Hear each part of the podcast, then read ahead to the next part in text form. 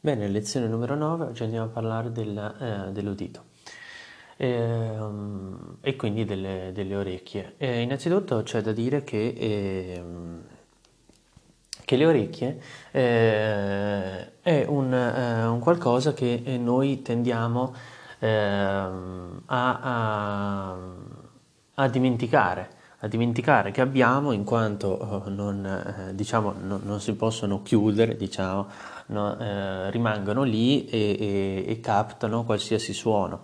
Insomma, quindi non è che come gli occhi che di notte uno dorme, li chiude eh, o, o, o, comunque ha la possibilità di, non,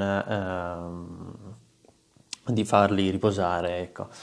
Ehm, le orecchie quindi sono sempre eh, aperte eh, anche eh, al buio, al contrario oh, degli occhi non, vanno, oh, non va selezionata la direzione o, o, posto lo sguardo oh, in cui inquadrare una determinata immagine, una determinata situazione, in quanto le orecchie lì sono, lì rimangono. E, e, e inoltre al contrario oh, della luce eh, che viene poi, come abbiamo visto in tutte queste lezioni, eh, colta a, dagli occhi, eh, le orecchie eh, arrivano eh, anche dove non arriva la luce, perché ovviamente il suono eh, ha proprio la caratteristica di arrivare eh, ovunque, eh, di avere queste frequenze che, che, permettono di andare oltre muri, oltre, oltre tutto, insomma. Quindi è facile dare per scontato oh, le orecchie, ma eh, ci vengono, oh, in, eh, vengono, in, gioco soprattutto oh, nell'ambiente eh, notturno, in quanto oh, la vista è quella che è, perché abbiamo visto che ci sono i... Ehm, i bastoncelli al contrario dei coni, quindi abbiamo una visione scotopica, notturna e quindi ci basiamo eh, sul, eh, sull'udito. Ecco anche perché eh, non è vero che eh, la vista è il senso più importante, anche se in realtà sono tutti importanti perché eh, se è vero magari che uno pensa, magari se uno, uh, non è, è, se uno è sordo, se uno è, è muto, se uno uh, non prova degli odori ma solo la vista, diciamo eh, comunque in teoria dovrebbe sopravvivere perché insomma vedere è molto importante, però anche il, non, anche il sentire, come abbiamo visto soprattutto in situazioni in cui la visione non, ha difficoltà a, a captare eh, le immagini perché eh, magari c'è una visione notturna, eh, diventano di, di vitale importanza. Eh, il suono uh, nasce da uh, una fonte sonora che quindi uh, crea una vibrazione di un oggetto ehm, e, questa vibrazione eh, entra, circola nella vibrazione del mezzo che è l'aria, circola, circola l'oggetto e infine ehm, la pressione del mezzo uh, viene descritta da delle onde, quindi c'è una vibrazione iniziale di un oggetto uh, che è la fonte sonora. Le molecole eh, del mezzo, la vibrazione delle molecole del mezzo che circola l'oggetto e infine la variazione della pressione del mezzo che possono essere descritte da delle onde. Ok, ehm, Ok, allora ora andiamo a vedere qual è eh, la uh, velocità, quindi di spostamento di queste onde sonore. Eh, per definire la velocità dobbiamo oh, spiegare innanzitutto che questa eh, non è autonoma ma dipende da uh, quella che è la densità del mezzo in cui si, eh, si propaga.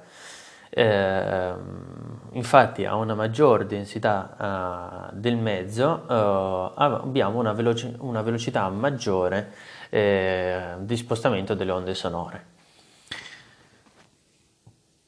Abbiamo un, ehm, un effetto che si chiama shock wave, avuto spesso magari a, a dei jet molto veloci che in pratica superano oh, la velocità del suono. cioè eh, delle onde sonore che si accumulano creando un forte, una forte onda uh, d'urto di pressione che crea questo shock wave. A livello acustico ciò che si sente viene detto boom sonico. E, ok, il, suono si eh, presenta, eh, viene studiato in base alla sua ampiezza e alla sua frequenza. L'ampiezza eh, viene o detta anche eh, intensità ed è definita come la quantità di variazione di pressione meccanica di un'onda sonora. La frequenza invece è la rapidità di vibrazione di un'onda. La frequenza si studia in, cioè eh, sì, eh, l'unità di misura è l'Hertz che eh, si calcola 1 fratto eh, secondo. E eh, questo a livello oh, sonoro. Sonoro abbiamo quindi l'ampiezza e la frequenza. A livello uditivo, quindi sensoriale, scusate, eh, l'ampiezza coincide con il volume, e la frequenza con l'altezza tonale. Sappiamo che eh, la gamma di ampiezza sonora, quindi che sarebbe il volume, corrisponde eh, a 1 fratto un milione, quindi è molto grande la nostra gamma di ampiezza, riusciamo a sentire molti suoni diversi tra loro.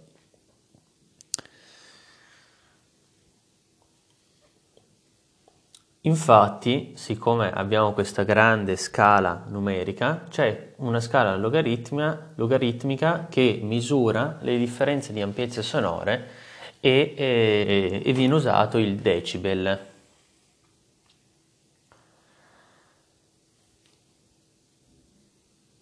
Queste, eh, questo decibel, eh, che appunto è eh, a livello oh, per calcolare quello che è eh, il, eh, l'ampiezza, l'intensità, a, gra- a, piccole variazioni di decibel corrispondono grandi variazioni fisiche, perché noi ovviamente quello che sentiamo è quello che percepiamo con i nostri sensi, poi c'è un suono che è effettivamente fisico e quindi eh, è quello che noi eh, percepiamo e che quindi ha una corrispondenza diversa rispetto al nostro udito. Anche perché il nostro udito non riesce a cogliere tutti, tutte le frequenze. La uh, classe eh, più semplice dei suoni viene chiamata toni puri ed è formata da onde sinusoidali.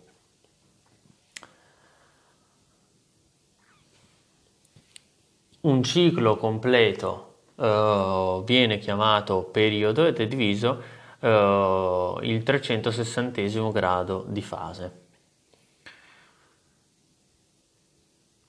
Però questi suoni puri che sembrano uh, non esserci utili perché sappiamo che in natura eh, insomma nella vita quotidiana eh, i toni sono oh, complessi perché non è che è un singolo oh, semplice suono, è una combinazione di più suoni. E quindi per eh, Quindi per studiare eh, le onde sinusoidali eh, utilizziamo quella che è detta analisi di Fourier ma eh, sappiamo che i suoni puri eh, sono molto importanti perché questi ci permettono di eh, vedere e di scomporre i suoni complessi in suoni appunto puri e questo poi ci permette di studiare meglio qual è, eh, qual è il suono insomma. Gli spettri armonici eh, sono oh, spettri ehm, provocati da quella che è una fonte di vibrazione semplice di cui ogni componente viene chiamata armonica.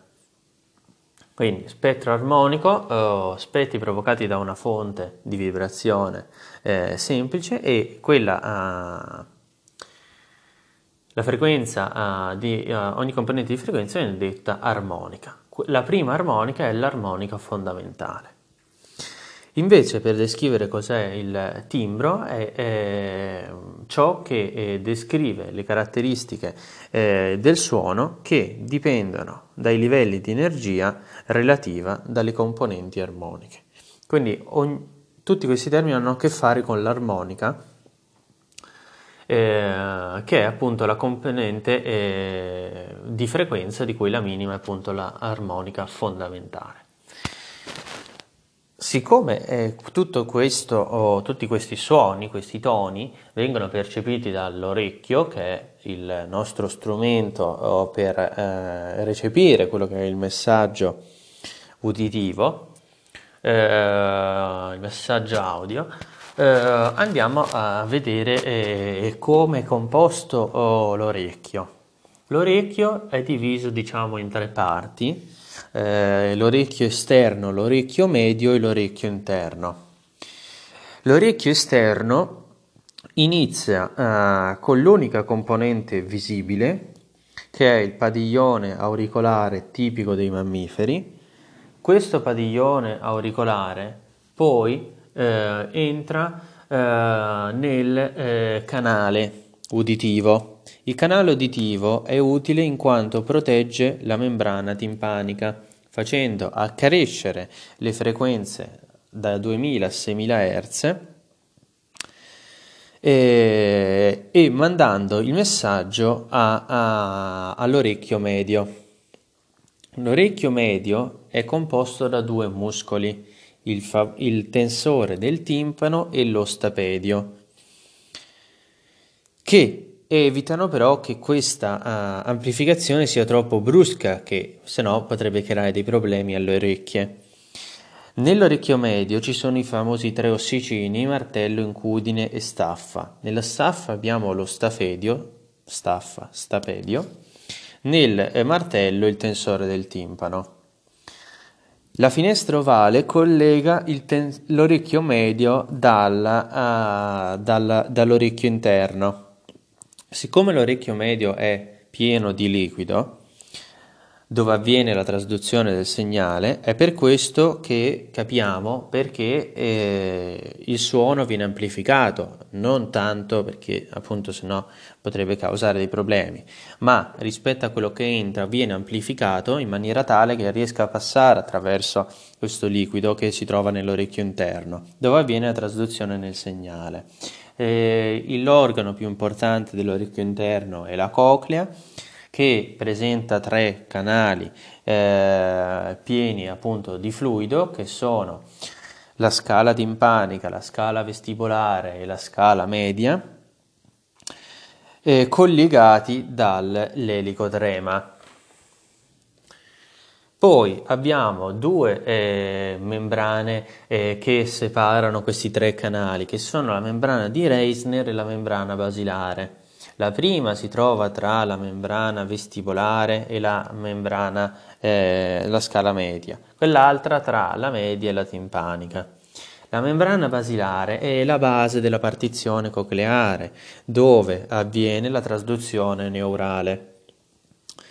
I movimenti sono tra- trasdotti eh, principalmente da quello che è chiamato organo del corti, L'organo del corti, che si trova sopra la membrana tettoria, eh, è composto da tre eh, parti, le cellule ciliate, i eh, dendriti del nervo acustico e le cellule di supporto.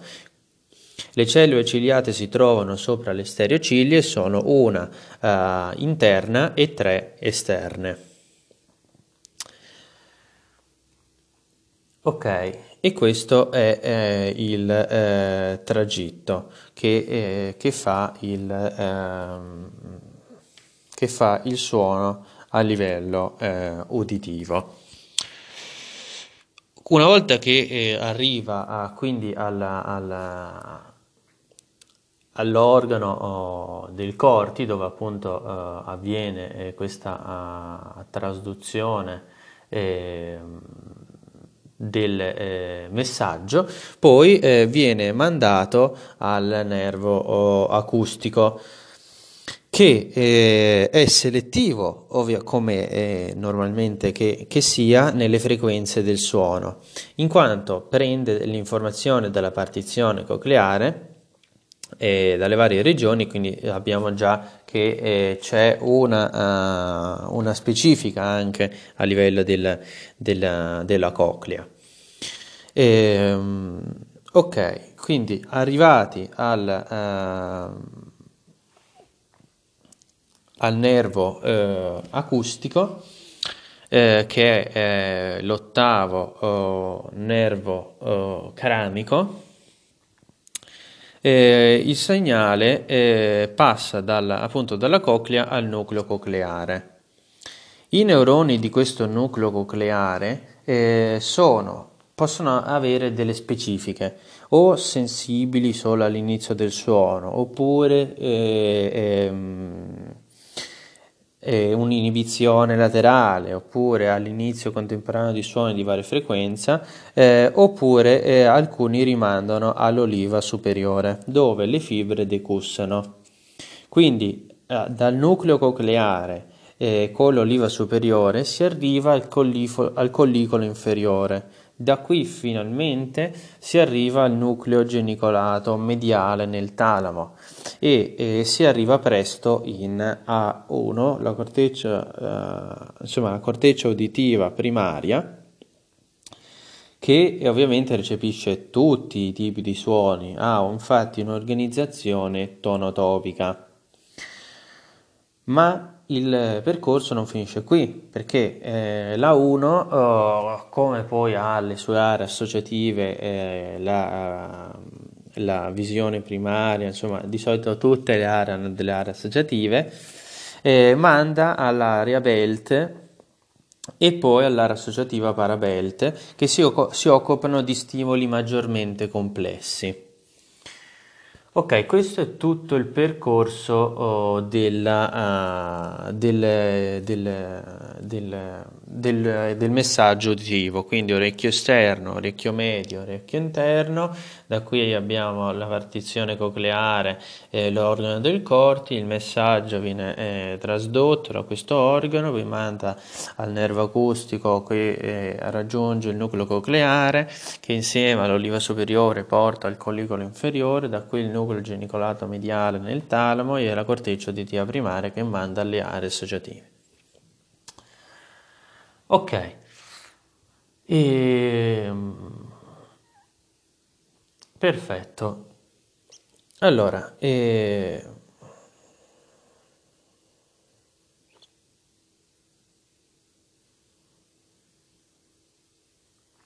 Andiamo a vedere quella che è eh, la, soppress- la, soppressione a due toni.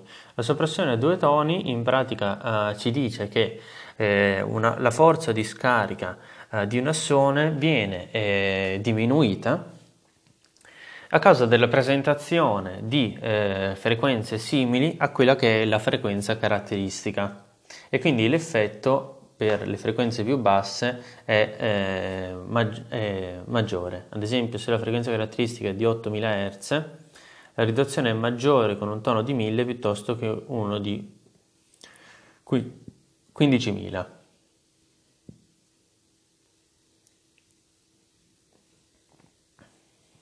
Ok.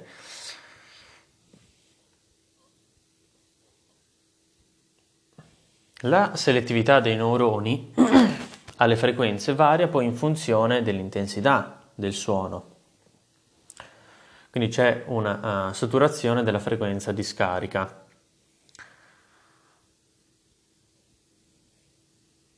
I neuroni possono essere eh, a, a, bassa attività spontanea, media attività spontanea o alta attività spontanea. Quelli ad alta attività spontanea sono sensibili alle basse frequenze, alle basse intensità e, e saturano facilmente. Quelle alla bassa attività spontanea invece richiedono più energia, quindi più decibel e mantengono la selettività. Però eh, il suono, eh, l'udito, eh, permette anche una codifica eh, temporale della frequenza. Eh, quindi non solo una codifica spaziale, diciamo, ma anche temporale. Ehm, grazie a quello che è detto uh, l'agganciamento di fase. Un processo dovuto al fatto che gli assoni acustici scaricano per un dato movimento delle stereocilia.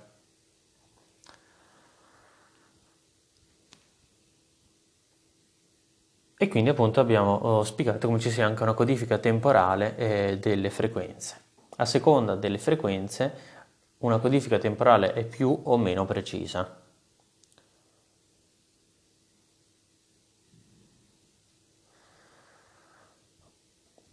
A seconda che eh, appunto la frequenza è alta, le frequenze sono alte, c'è una, una maggiore difficoltà dovuta appunto a un periodo di refrattarietà uh, dei eh, neuroni. Secondo il principio della scarica, questa refrattarietà però è superabile con il lavoro di più neuroni che eh, si sostituiscono vicendevolmente. Quindi eh, nel momento in cui il suono ha una frequenza molto ampia, scusate, ehm, questo problema viene risolto dal fatto che mm, entrano in azione più neuroni e quindi eh, si sostituiscono uno con l'altro in maniera veloce e, e riescono a, a, a, risolvere il problema nonostante eh, la frequenza sia uh, più alta uh, di quello uh, che, è, che, è il, il, minimo percepibile insomma. Anche per oggi abbiamo finito qui e la prossima volta iniziamo a parlare della eh, psicoacustica.